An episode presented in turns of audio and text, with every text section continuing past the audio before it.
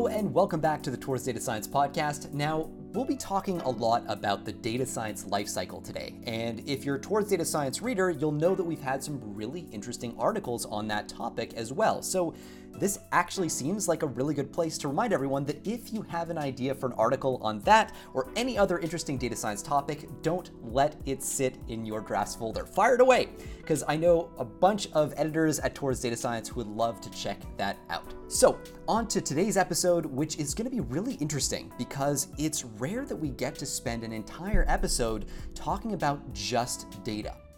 So let's say that you're a big hedge fund and you want to go out and buy yourself some data. Right? Data is really valuable to you. It's literally going to shape your investment decisions and determine your outcomes. So you go out, you buy your data, and then a cold chill runs down your spine. How do you know that your data supplier gave you the data they said they would? Right? From your perspective, you're just staring down 100,000 rows in a spreadsheet with no way to tell if half of them are made up, or maybe even more for that matter. And this might seem like an obvious problem in hindsight, but it's one most of us haven't even thought of. We tend to assume that data is data, and 100,000 rows in a spreadsheet is 100,000 legitimate samples. Now, the challenge of making sure that you're dealing with high quality data, or at least that you have the data you think you do, is called data observability. And it's surprisingly difficult to solve for at scale. In fact, there are now entire companies that specialize in exactly that. One of those companies is called Zectonal, and their founder David Herko will be joining us for today's episode of the podcast. Now, Dave spent his entire career studying data observability, the challenge of evaluating and understanding data at massive scale. And he did that first at AWS in the early days of cloud computing, and now through Zectonal, where he's working on strategies to allow companies to detect issues with their data, whether they're caused by intentional data poisoning or unintentional data quality problems. Dave joined me to talk about data observability, data as a new vector for cyber attacks, and the future of enterprise data management on this episode of the Towards Data Science podcast.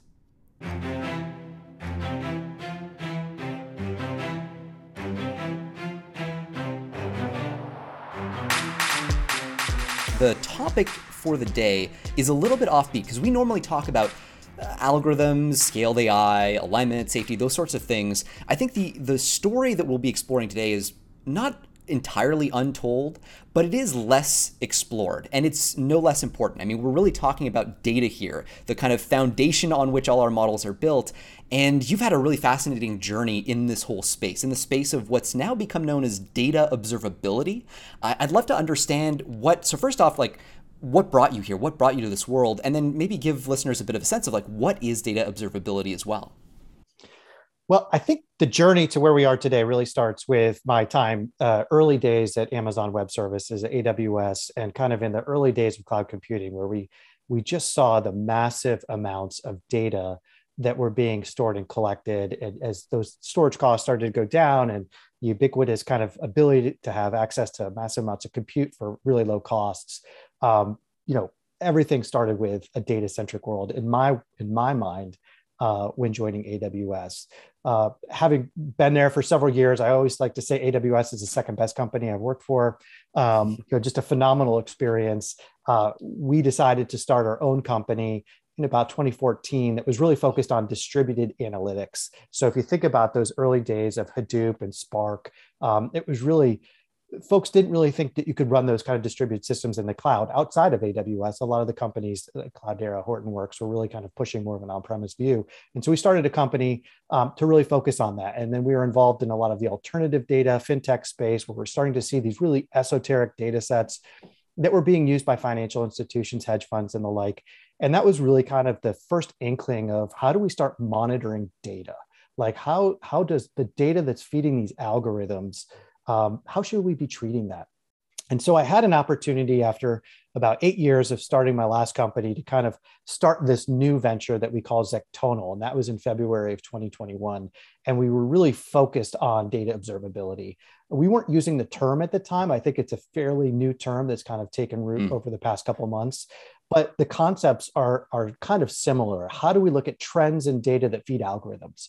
Um, I wrote TensorFlow algorithms for several years and you start to really see that um, a lot of the errors that are inter- introduced into specifically training for machine learning algorithms come from abnormalities inside the data itself. It's not always the algorithm. You start to measure the performance of an algorithm.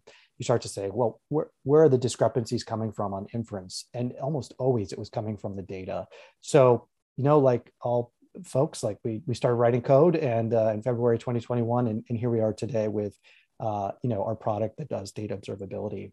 And the final note on that is, um, having come from a little bit of a cybersecurity background, I was fortunate enough to have started Apache Metron, which then kind of incubated all the way through to a top level Apache project. Um, we felt like that security just needed to be embedded in data observability. And so looking at kind of not only the characteristics of data quality, but are there threats inside of the data? And I know we'll talk a little bit more about that later, but that's that's kind of how we got here. Right, and actually, I mean that's such a great teaser for the the massive iceberg we're about to unpack here with data security being connected with data observability. It's something that took me by surprise, actually, even though I was tangentially aware of some of the security issues, you know, that you can run into here and there. When, when I read some of the posts that you put together on the topic, like wow, holy crap, like there's a there's a lot here. Um, so before we dive into that, though, I, I do want to unpack this term data observability maybe a little bit more, looking at, um, in particular, like what are some of the metrics, some of the ways that you judge uh, data quality when you're looking at obviously data observability, right? It's somehow tied to the assessment of data quality. Um, is is actually that's a good question. Like, is data observability almost like the the verb, the action, and then data quality is like the the noun, the target of that action, or how, how are those related? I, I, that's how we would define it. I mean, our customers define it really historically as like data characterization, and you think about the macro and micro trends in kind of how you acquire and ingest data. Um, and so for for a long time, we just called it data characterization. I think the industry has taken hold of the term data observability. Um, certainly, it helps when you're defining markets and things like they go into Gartner Magic Quadrants. But I think it's really kind of looking at macro and micro trends and how you acquire data. So, you know, some of the key metrics, and, and we started to look at this early on, kind of from my background, uh, service level agreements with data providers. Are you getting your data on time? Do you have an SLA for data arrival? If you're you know uh, a wall street trader building you know super fast algorithmic kind of trading platforms like you want to make sure your data is getting there on time and right. oftentimes you don't want to be trading when your data doesn't come in so sometimes something is just as easy as it you know do you have a green light or red light is your data coming in and so we kind of started with that basic concept and then you get into some kind of more higher level kind of data quality characteristics like is your data stale um, not only did your data not uh, come in, but is your data late? So we'd see oftentimes where, especially for like machine learning training, if your data came in a week late because your upstream data provider uh, somehow didn't get an ETL job done when you thought it was going to get done. And all of a sudden, you've got this model that's doing inference, what you believe is on real world kind of scenarios. And then you get this whole bundle of data a week late. You know, what do you do? Like, at least you want to know yeah that the algorithm should be retrained or maybe it shouldn't um, but you want to have an indication that maybe it's not necessarily complete and then from there you know our customers make decisions whether to retrain or not um, sometimes it's file size file file volume uh, a lot of times we'll see just basic things like are you expecting you know 10,000 files a day did you get 10 less. Um, you look at aggregate size per day, aggregate size per month, especially if you're buying data uh, from the commercial market. When you look at like ad tech data sets, when you look at right. geolocation data sets, those are very, very expensive data sets for a lot of consumers. And so you want to know, like, am I getting everything that I bought? And, you know, it's beyond the ability for humans to kind of look at that and understand it. And so you really need tools and capabilities to kind of look at that. And so those are some of kind of like our macro kind of quality concepts. And then we think about uh, some of the, the more micro concepts. And so starting to peel back and look inside the data and starting to see like, you know, am I getting all the right columns as part of this schema? You'd be probably not surprised, but it's it's surprising to me at least if you think about like tab separated files, CSV files, the amount of times that you may have like an unencapsulated comma that then creates an extra column at yeah. the end that throws out a whack some kind of downstream analytic system. And so again, at certain scale, you want to be able to detect those things. Uh, we see patterns where null values start to get introduced into very large data sets. And you want to start to quantify to say, you know, if my baseline is that 25% of the data in a Parquet or a CSV file is null, but that starts to climb up to 50% null, you know, that's an indication that something's amiss. And of course, those all have significant downstream impacts on algorithms that use the data. So we think of like data observability as both kind of the macro and then uh, the micro kind of trends that are going on. And I, imagine, you know, if listeners who are, are, thinking about this through the lens of some of the episodes we've done on safety, like this also starts to become relevant too. You, you start to, to talk about, in one case, you mentioned uh, data that comes in late. Well, we have a word for that in AI safety. It's called out of distribution potentially, or you could be looking at, uh, at a problem like that. So making sure your data is, is on time is actually a safety problem in many cases. Um, it's really fascinating. What's some? Of, I'm curious. What, some of the the sort of um, let's say funny business that you've seen happen with data providers? Because I did read about this a little bit. I, I found it almost slightly amusing, uh, but it is also concerning. What are some of the the things that you've your customers, your your clients have, have discovered when they've turned these sorts of observability tools on, uh, especially with respect to third party data suppliers? Sure. I mean, probably the funniest story I've ever heard. And, you know, it was a fairly significant financial services institution, and they were running their data pipeline using a bunch of Python scripts that was running on somebody's laptop. And so we were looking at kind of the trend of when that data stopped flowing as part of our own kind of product and time series. And then we started to correlate to, well, the data stopped flowing every time that one data scientist uh, closed their laptop lid Oh right? Oh and so then the pipeline kind of shut down. So you know you think about non-resilient data pipelines that are feeding kind of these you know very you know expensive you know revenue generating algorithms and there's something simple and silly like that. So you know it it was funny in hindsight i think you know at the time we were just like uh, you know let's think about how to build a more reliable data pipeline here but um, there's all sorts of things people i mean it really just turns a light bulb on an area of focus that just a lot of organizations just aren't looking at. I mean, I think we're in an era where everyone understands that, that their data can be monetized. And so, you know, compared to five years ago, where you have to convince people to save their data and store it in low cost, um, now we're really kind of evangelizing like, are, are you aware of the quality of the data? Um, right. You know, if you asked a lot of CIOs and big enterprises, how much data are you storing? I think you may not always get the accurate answers. In fact, we're finding that a lot more CISOs uh, have a better appreciation for their data assets than maybe even the CIOs. But um, you know, the world's changing where people are wanting to quantify now what is my data worth. Not only am I storing it, and I think we play a part in.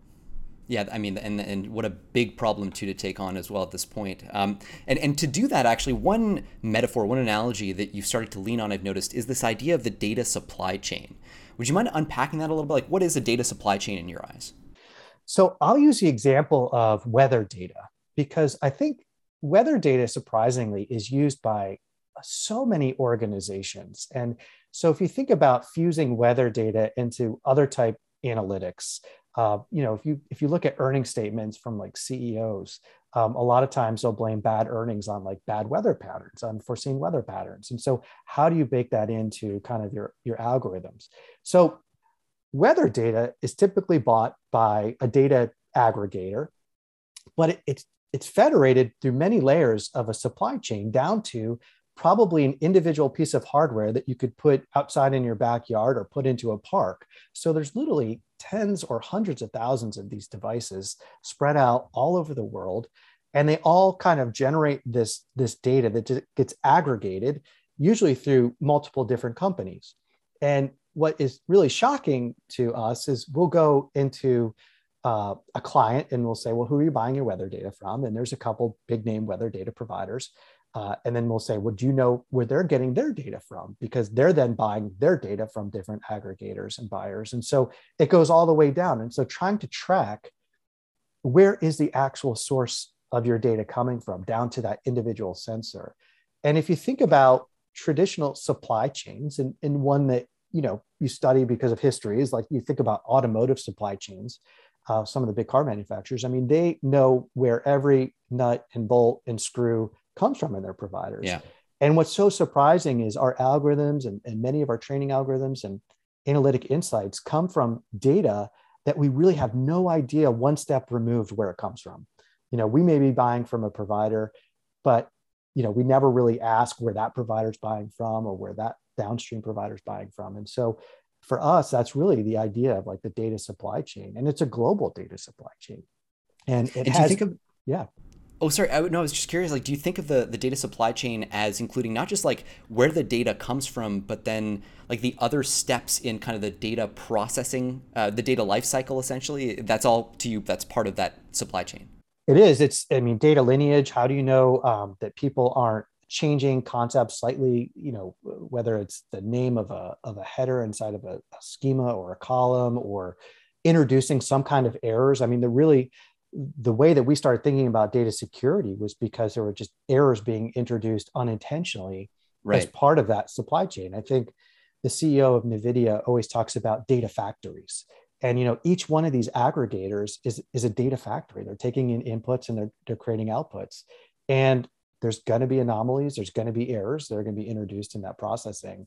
And you know, you carry those errors forward, you carry those quality issues yeah. forward all the way upstream to where those the final product is being made and that final product is in you know it's a model it's an inferencing algorithm it's a it's a bi analytic and um, the ability to try to detect those early is really important and, and I guess just like a regular supply chain, bottlenecks show up in really weird and unexpected places. I mean, you just gave the story of this this one engineer who's opening and closing his laptop, causing an entire downstream effect to, to unfold. You know, not entirely unlike any, any number like TSMC in, in the semiconductor supply chain or uh, Ever Given, that big cruise ship that bottles up the Suez, and then all of a sudden our, our goods are 10 times more expensive or whatever. Like it, it's it seems very apt, like this this connection um, as well as from a national security standpoint. You know, increasingly we're starting to look at our supply chains as a source of national security risk. Where are people inserting? You know, maybe where is China inserting stuff into our hardware or, whatever else? Um, I'm curious about that aspect. Like, what are some of the uh, those security implications then that you see the moment you start looking at data through a supply chain lens? Yeah, we don't know. I mean, we're not that involved in the national security component of it. Oh, sorry. Sure, but I, sure. I meant the cybersecurity yeah. aspect. Yeah. Yeah, but sure. I mean, I'm sure it exists. I would say too, like, um, I think what's really interesting too is just the compliance perspective. I mean, you think about all these kind of data sovereignty. You mentioned, uh, you know, China, and I mean, the, the data sovereignty laws there seem to be changing fairly quickly.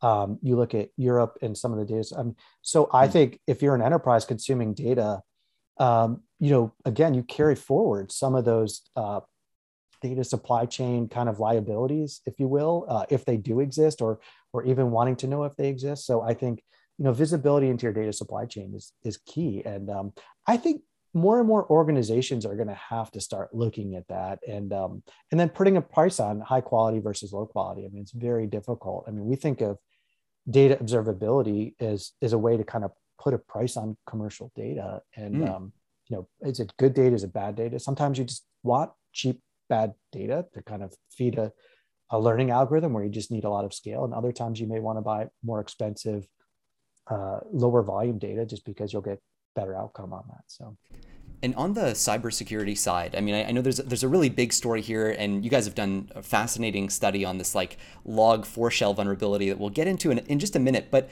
I'm curious about the role that data poisoning plays in this uh, in this picture. C- can you unpack that a little bit? And, and what are some of maybe the stories you've encountered when it comes to data poisoning? Yeah, and you know, I'm I, I, have been in the cybersecurity field, but I'd say like there are a lot more folks who are more intelligent about this than I am. So I'm going to use a term though that is often used kind of in the cybersecurity world called fuzzing.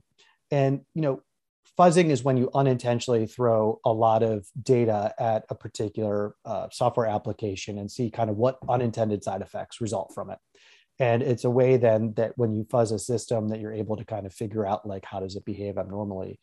And for us our kind of fuzzing experience was really just watching these data pipelines over years collectively from different vantage points in different industries.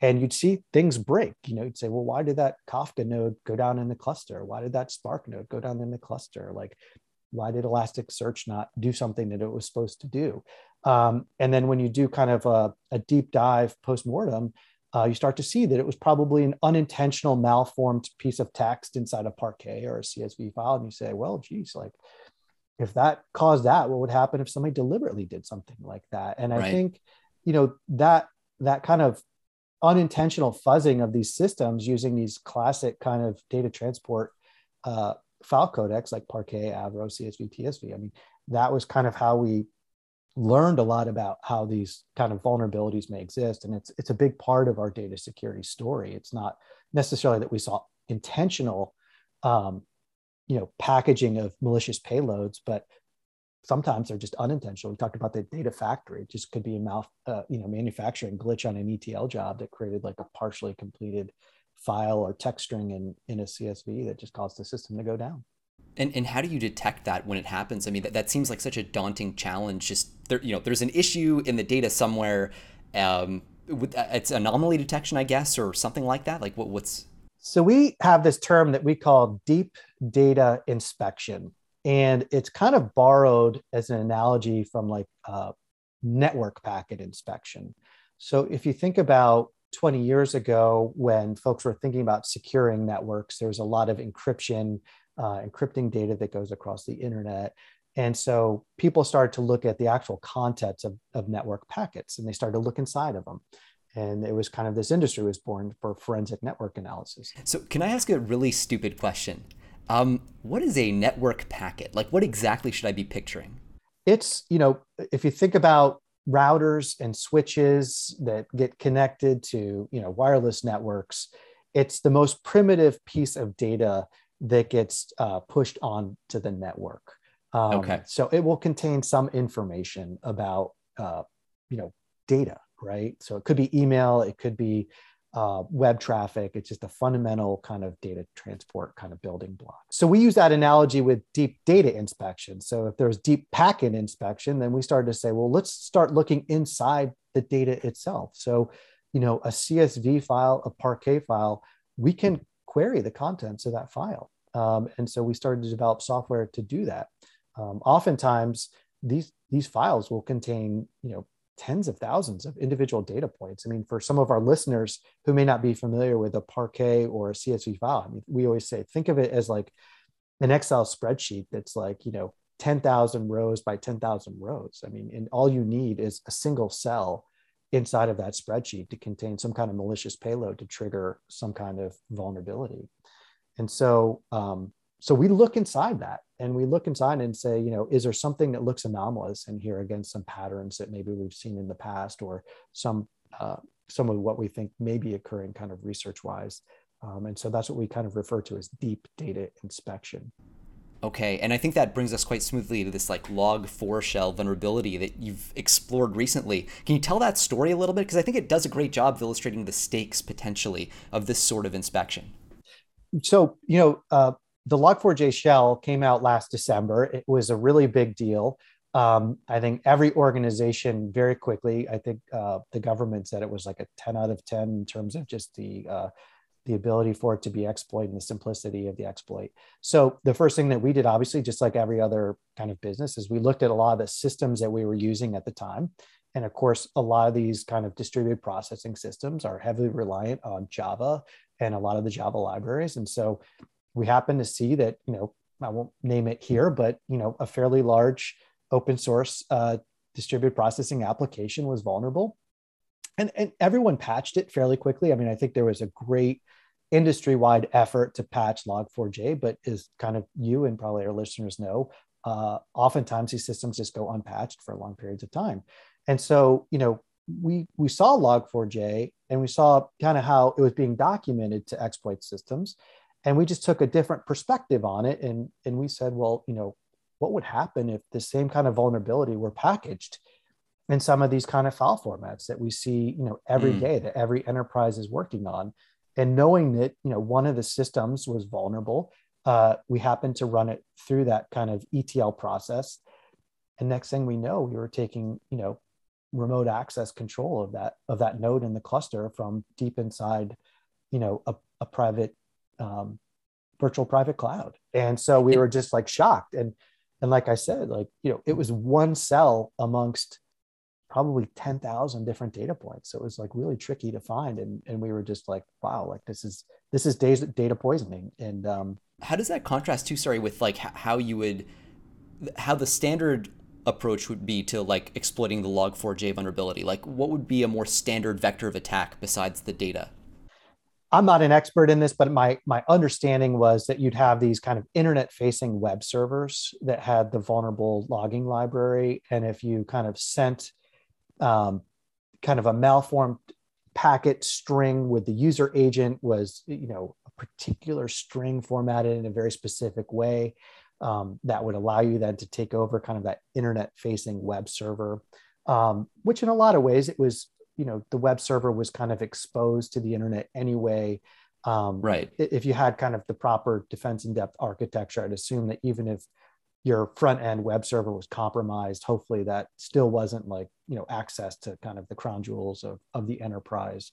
And so you know while that was kind of well documented um, that particular attack vector i mean the one that that we found was you know you know exploiting a system that was well inside of you know probably most defensive perimeters from a cybersecurity perspective. Right. And and took a path that you know sometimes i don't know how frequent but didn't always scan these kind of files. There weren't traditional kind of application firewalls that would be scanning this kind of traffic. So you know we thought it was um, a little bit unique. And again it was something that we published and, and made everyone aware of. It was already a patch system but in our world it was like here's here's unfortunately the future, right? So, you know, we always tell people if you're a data scientist with a Jupyter notebook and you use pandas, like be careful if you're downloading that file from the internet to do some exploratory data science, because, you know, as far as we know, like, how do you know right. pandas just wouldn't get exploited as soon as you open that file and parse it or a matplotlib library? I mean, you have to be a little bit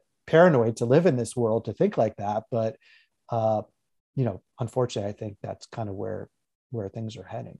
Yeah, it's incredible how the attack surface area just keeps growing and growing. It seems like, you know, what you've just described as the initial attempt to exploit the vulnerability, it sounds more like a, a full frontal assault on an API. And it's just like, okay, let's let's go after it. But when you start to play this kind of Trojan horse game uh, and, and get in through the data to the also, I mean, a lot of data gets stored, you know, not client side, like deep, like you say, deep server side, like really behind all those security barriers. And it's like, what that could do uh, is it's scary to scary to think of.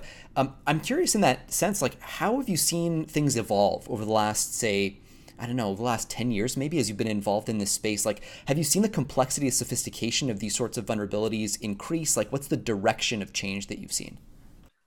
Well, I think just in the cybersecurity, you know, um, market in general, I mean, people are becoming more aware of it, and it's evolving faster because the the repercussions of you know, you think about all these data breaches that have occurred and the visibility they've had on those organizations and the, the revenue impact. And um, so I think people are a lot more aware of it and probably like, you know, similar to a, a cat and mouse game, I think the people who are developing these really um, nefarious kind of, you know, vulnerabilities and exploits are, are having to evolve and get more sophisticated. Um, you know, we use uh, exclusively a programming language called Rust, uh, which you know is inherently secure, is very fast, and you know we're starting to see you know more and more malware just this year that's being written in in a in a performant kind of you know secure programming language, which I think makes it harder for folks who are trying to defend against those kind of things. So I think it's just upping the stakes. And again, when you think about data lakes, data warehouses, um, lake, you know, lake data lake houses, uh, Delta lakes. I mean, all those like there really hasn't been an emphasis around security with those. And so you think about people that are using that data to kind of inform analytics and the systems that do it are traditionally not ones that you secure you know um, right. thinking about securing the outer perimeter but like you said a lot of these etl analytic uh, machine learning kind of uh, internal kind of systems distributed systems aren't traditionally ones that people think a lot about securing. And I think you you wrote about this too. This, this idea that you usually just discover these issues at the very end of the process. Once your your model fails, there's like an obvious external manifestation. It's usually at the very end of all that process. Um, is that uh, are, are there steps people can take to kind of catch things earlier? Like, what would you recommend to? Well, let's start maybe with the enterprise level because that's you know what what you're focused on most right now. But yeah, like I, I mentioned before, I, I like that term called fuzzing, um, which is where you just pay attention when things crash. And, you know, I think you know, I'm, I'm a product of AWS where, you know, you do very deep postmortem on outages and uh, any kind of incidents.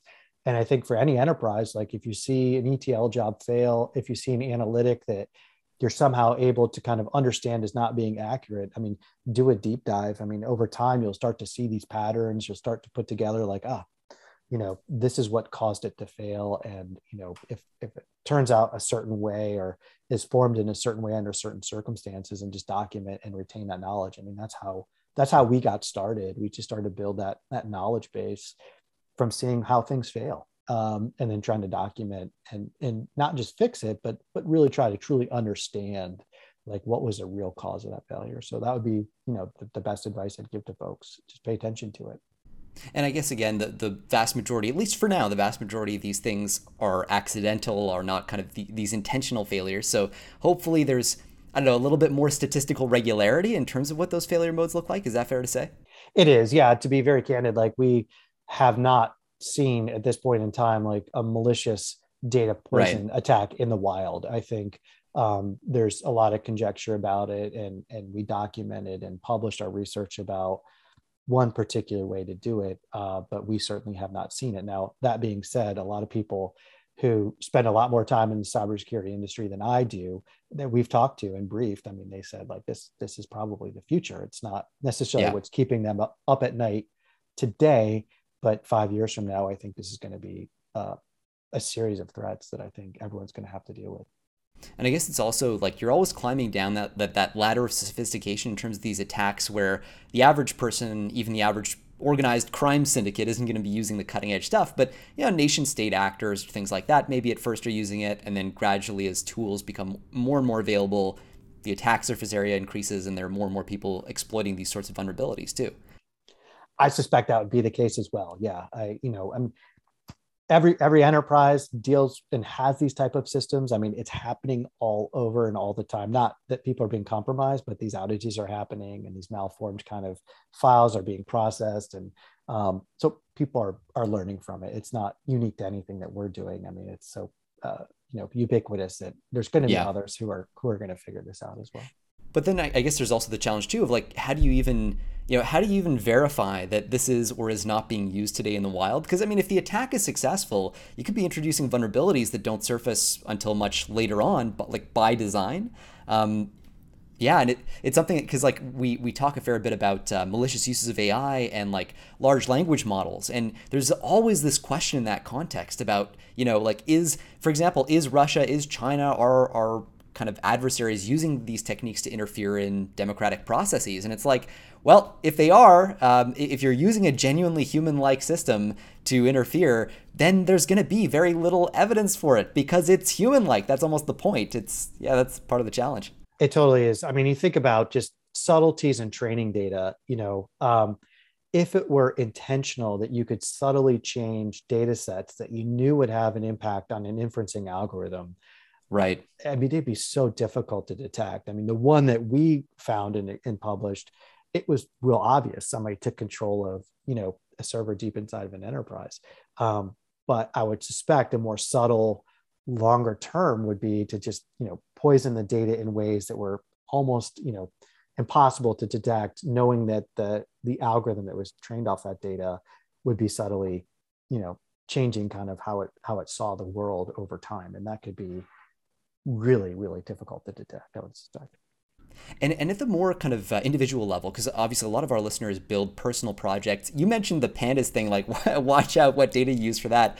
Uh, I'm, I'm sure that will have sent a cold chill through the spines of a few people. But um, obviously, we're not talking about this being a, a present day massive scale concern for the average person.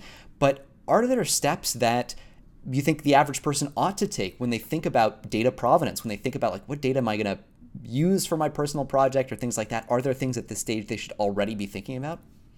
You know, not to oversimplify, but I think it's similar to you know what we all experience in our email inbox probably on a daily basis, where we get spam mail, we get links, you know, we get text messages with links. I mean, knowing what files you're going to be using, I mean, knowing that they're from a trusted source. If you're, you know, downloading, you know, New York City traffic data to do kind of like a example data science project, and you know that that data is probably safe and it's hosted on you know a well-known site i think you know there's some good uh, intuition there. But if you're looking at a site that doesn't have a domain and maybe it's just an IP address or something sketchy like that, I mean, you know, I'd say be careful because I, I suspect there's a lot of bad data out there. So I think it's that same kind of hygiene that we've all gotten used to about what we open in our email email boxes or what text messages we open. I think applying that same hygiene to kind of the files that we consume from the internet for for data science, I think is really important. But surprisingly, like you'd think it'd be easy because we're all so trained in that, and yet you know we we still don't do it. I mean, you know.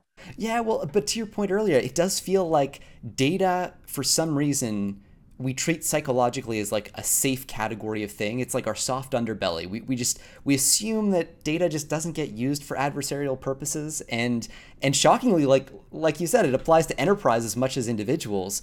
But um, maybe that's something that's going to change. You know, you start imagining like people thinking about data the same way they think about spam email that sort of thing. That's a pretty big shift psychologically for the whole space.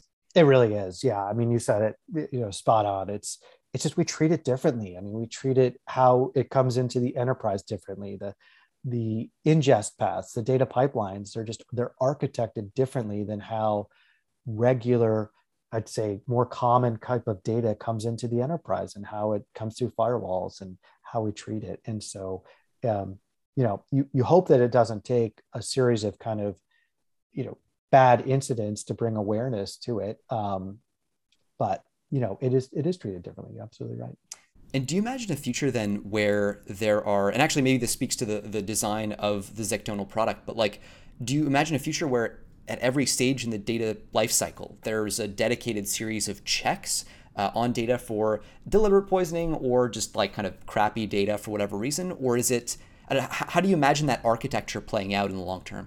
I think that's a great question. I think I don't know how other folks exactly. I mean, we spend a little bit of time looking at other data observability products, and there's some great companies out there. But uh, you know, we have uh, we've architected our products so that we try to find data quality, data security issues before they get ingested into the data lake.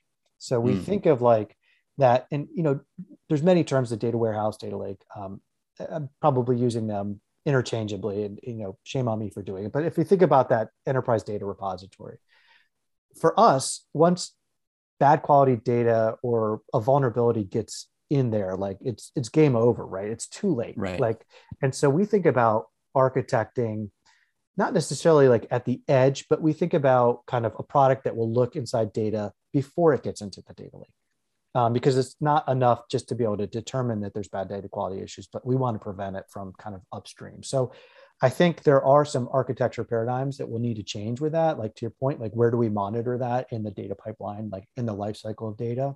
Um, and I think it will probably, if you know, have to be various different points. Um, you know, what does that data look like pre ETL? What does it look like post ETL? What does it look like once it is in the data repository? Um, I think that's just a healthy way to look at it.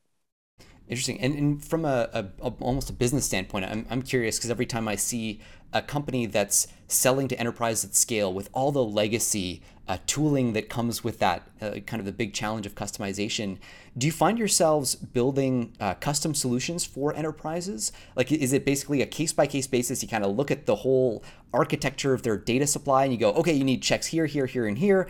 Or is it like a one size fits all thing, or are you seeing some, at least some consistent threads? so I grew up in the era of you know SaaS business models. Um, right. You know, working at AWS and seeing kind of the boom in software as a service, and I think the pendulum has swung a little bit the other way. Um, mm. You know, SaaS business models are great, and there's many efficiencies you could drive out of it. But I think especially when it comes to enterprises data, there's still an aspect that I think needs to be kind of on premise. And I think we've built our product to be really lightweight. It's almost like a utility that you would install on a Linux system. And so having, you know, these big Spark clusters that are looking inside the data warehouse, they just felt like that was too heavy of a lift for a lot of enterprises. And so we realized based on our experience that the, the best thing we could do was kind of hand our software in a really easy to way use to our clients without us having visibility or access into their data.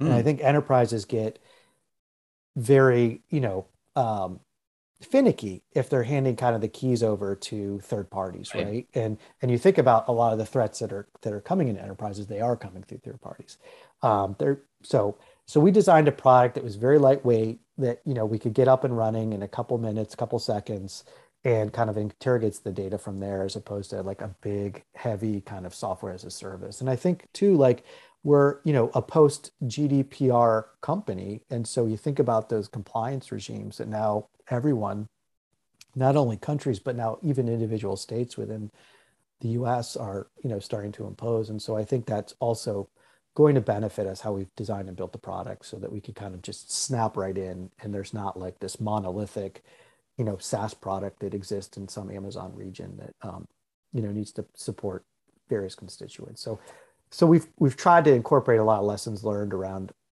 architecture, around data and data governance, data provenance, data liability into our product to make it as lightweight it, as we can. It's really interesting to hear you kind of reference the the policy landscape, the GDPR story, as almost integral to the foundation of the company, or at least the architecture of the product. And I think that's something that uh, a lot of people might not realize, especially if they're working a smaller scale startup, that sort of thing. Like this is a thing that does change the way companies operate, and uh, it's really interesting to hear like the pre and post GDPR uh, period and how much how much adjustment. Like how much how hard would you say it would be for? It's impossible to say really, but like, what are some of the big challenges that are involved in moving from like a pre GDPR era to to post? Like, what are some of the things you've had to do? You know, we've seen other companies struggle with it um, in a past life. Like we helped companies migrate to that. I mean, when GDPR was on the horizon in these organizations that were, you know, serving international customers, and um, they had to quickly come up with a way to kind of create these various storage footprints. And so we learned from that. I mean, there was just a lot of engineering time and cost and resources and um, people building different, you know, cloud-based data repositories. And I mean, you've seen kind of the big three cloud providers now have regions and points of presence and in so many different countries and, and grown to kind of accommodate that. So we kind of looked at that and said, you know, like let's just design lightweight, drop in really quick. And um, it was a big influence. But I think enterprises, at least in the United States, I mean, that's where most of our experience has been. Um, it's not as much even like compliance that drove them as much as it was just kind of safeguarding right. um, their their data. I mean, they don't want third party technology companies to know what what's in their data. And we feel the same way. Like we don't want to know what's in their data. Like we want to give them a capability to look at quality metrics and to, to feed it back to them provide alerts when things go bad. But we really don't want to have access into our, our tool once it's deployed in our yeah it's another liability for you actually it yeah. really is. It totally is. And it makes it you know i've been in sales like enterprise software sales for 20 years. I mean it makes the sales process a little bit easier when we kind of lead with that message. So, um, we, so we designed a product that would help kind of make that more possible and easier, less friction for our customers.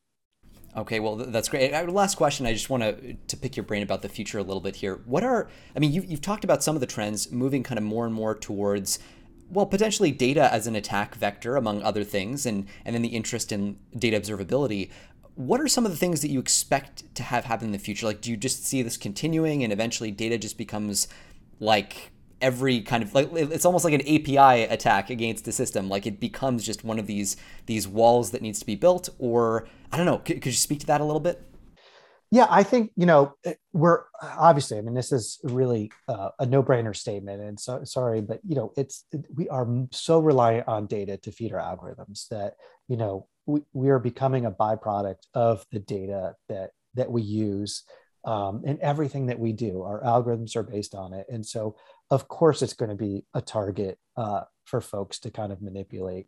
Um, eh, they're probably thinking of ways of manipulating it that we couldn't even comprehend at this point right. in time. Um, data poisoning as a topic has been out for at least two or three years, and people have been thinking about how to poison machine learning training algorithms.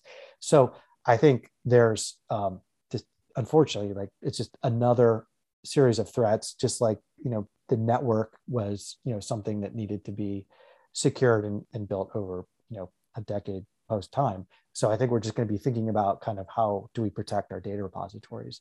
Um, I think another really interesting, fascinating topic for us is the, the emergence of synthetic data. And you know, I know um, you've you've talked about this on some of your prior podcasts, but the idea that you create in, intentionally fake data to supplement, you know, uh, the training of algorithms. And, and we've used it ourselves. I mean, if you think about fraud detection use cases, the classic kind of imbalanced uh, training data set. Hopefully, it's imbalanced. You have fewer fraud cases and non fraud cases, but you know you see there's real value to supplementing um, training data for for something like that. But at the same time, as that kind of emerges, you know, enterprises are going to start to really think about like, do I do I want to store that much synthetic data? Do I want to not only pay for the cost of storing it? Should I secure synthetic data in the same way I secure real data? Mm if I'm buying commercial data, you know, uh, and paying a very hefty price for it, how do I know that my data brokers and you know, data brokers, there, there's not always some great data brokers out there, aren't supplementing their data with right. data and just not telling telling us, right? And and they're charging a lot extra, and you think you're getting, you know, 10,000 monthly active users and you know in reality it's 5,000 but they've supplemented with synthetic data. So I think we're also going to be entering into a world where I think data observability is going to play a really big part in this of being able to differentiate like real data from synthetic data. And and I don't I think enterprises are going to have to figure out how they treat it. It's not really for us to figure out how to treat it. Right. But I think it is up to us in the data observability space to be able to kind of tell our customers or give them an indication when we might be seeing synthetic data versus actual data. And is that uh, I, am thinking back now to uh, yeah, to a couple podcasts that we did. One one more recent one in particular about synthetic data, and one of the themes there really was this idea that you could actually, I mean, you could enrich, you could add value to your data by using synthetic data. Essentially, you just for listeners who haven't heard the episode, something like imagine taking GPT-3 or like a large language model with all the world knowledge that it's collected, right? These models know what a clown is, what the sky is. They, they know all kinds of concepts. And essentially, you, you take your data as an input, you train the model to create new data as an output, but leveraging all that implicit knowledge that it contains, essentially creating an output that accounts for a whole bunch of facts about the world that maybe the original data didn't even consider or include. Um, so in that context, I don't know, like I'm I'm imagining this is going to be a massive challenge. Can you think of any like are there strategies? Are people even thinking about how to how to overcome that? we think about it i mean we ask ourselves a lot of questions because we are starting to see it emerge just like just like you said and it you know to your example i mean it's fascinating because the whole purpose of you know creating in, in our in our mind creating a lot of these more sophisticated algorithms is to model the real world right and so sometimes you do need to supplement but what happens when the real world that you're trying to model changes at a pace that's faster than the synthetic data could kind of incorporate, right? right? Because it's kind of building on each other. So we ask ourselves a lot, a lot like, you know, how can we detect and differentiate? And again, we're not saying synthetic data is bad. We've been consumers of it. We see the value, but we think it's really going to be important to differentiate what's real and what's not. And, you know, it's going to be cost. It's going to be how fast can you pivot your algorithms and your models, just to your example. Um, it's just another level of awareness about people's data. It's, you know, how can I observe it, you know, and, and understand that a little bit more. Well, I've got, I've got to say, reading a lot of the material you put together on this topic, it was like um, it was like the future coming at you in fast forward. Because I, I wasn't even aware at the time of the idea that like data providers would just be fudging the, the numbers, like packing the envelope with like a whole bunch of like you know even just replicated data and then we've got synthetic data on the horizon just like in in a way kind of value added but if you don't know it's synthetic data if, if you're operating under the assumption it's authentic original data um, it's interesting. I mean like we're heading almost to a world where the snake's eating its own tail. We have like ai systems that are going to be trained on top of data from other ais like synthetic data generated by other ai systems and we may be doing a lot of it without even realizing it. So just a, a fascinating uh, exploration. Thanks so much uh, dave for for the great conversation. Well thank you for having me and uh, i really really enjoyed uh, these set of topics. And so thank you again for having me today.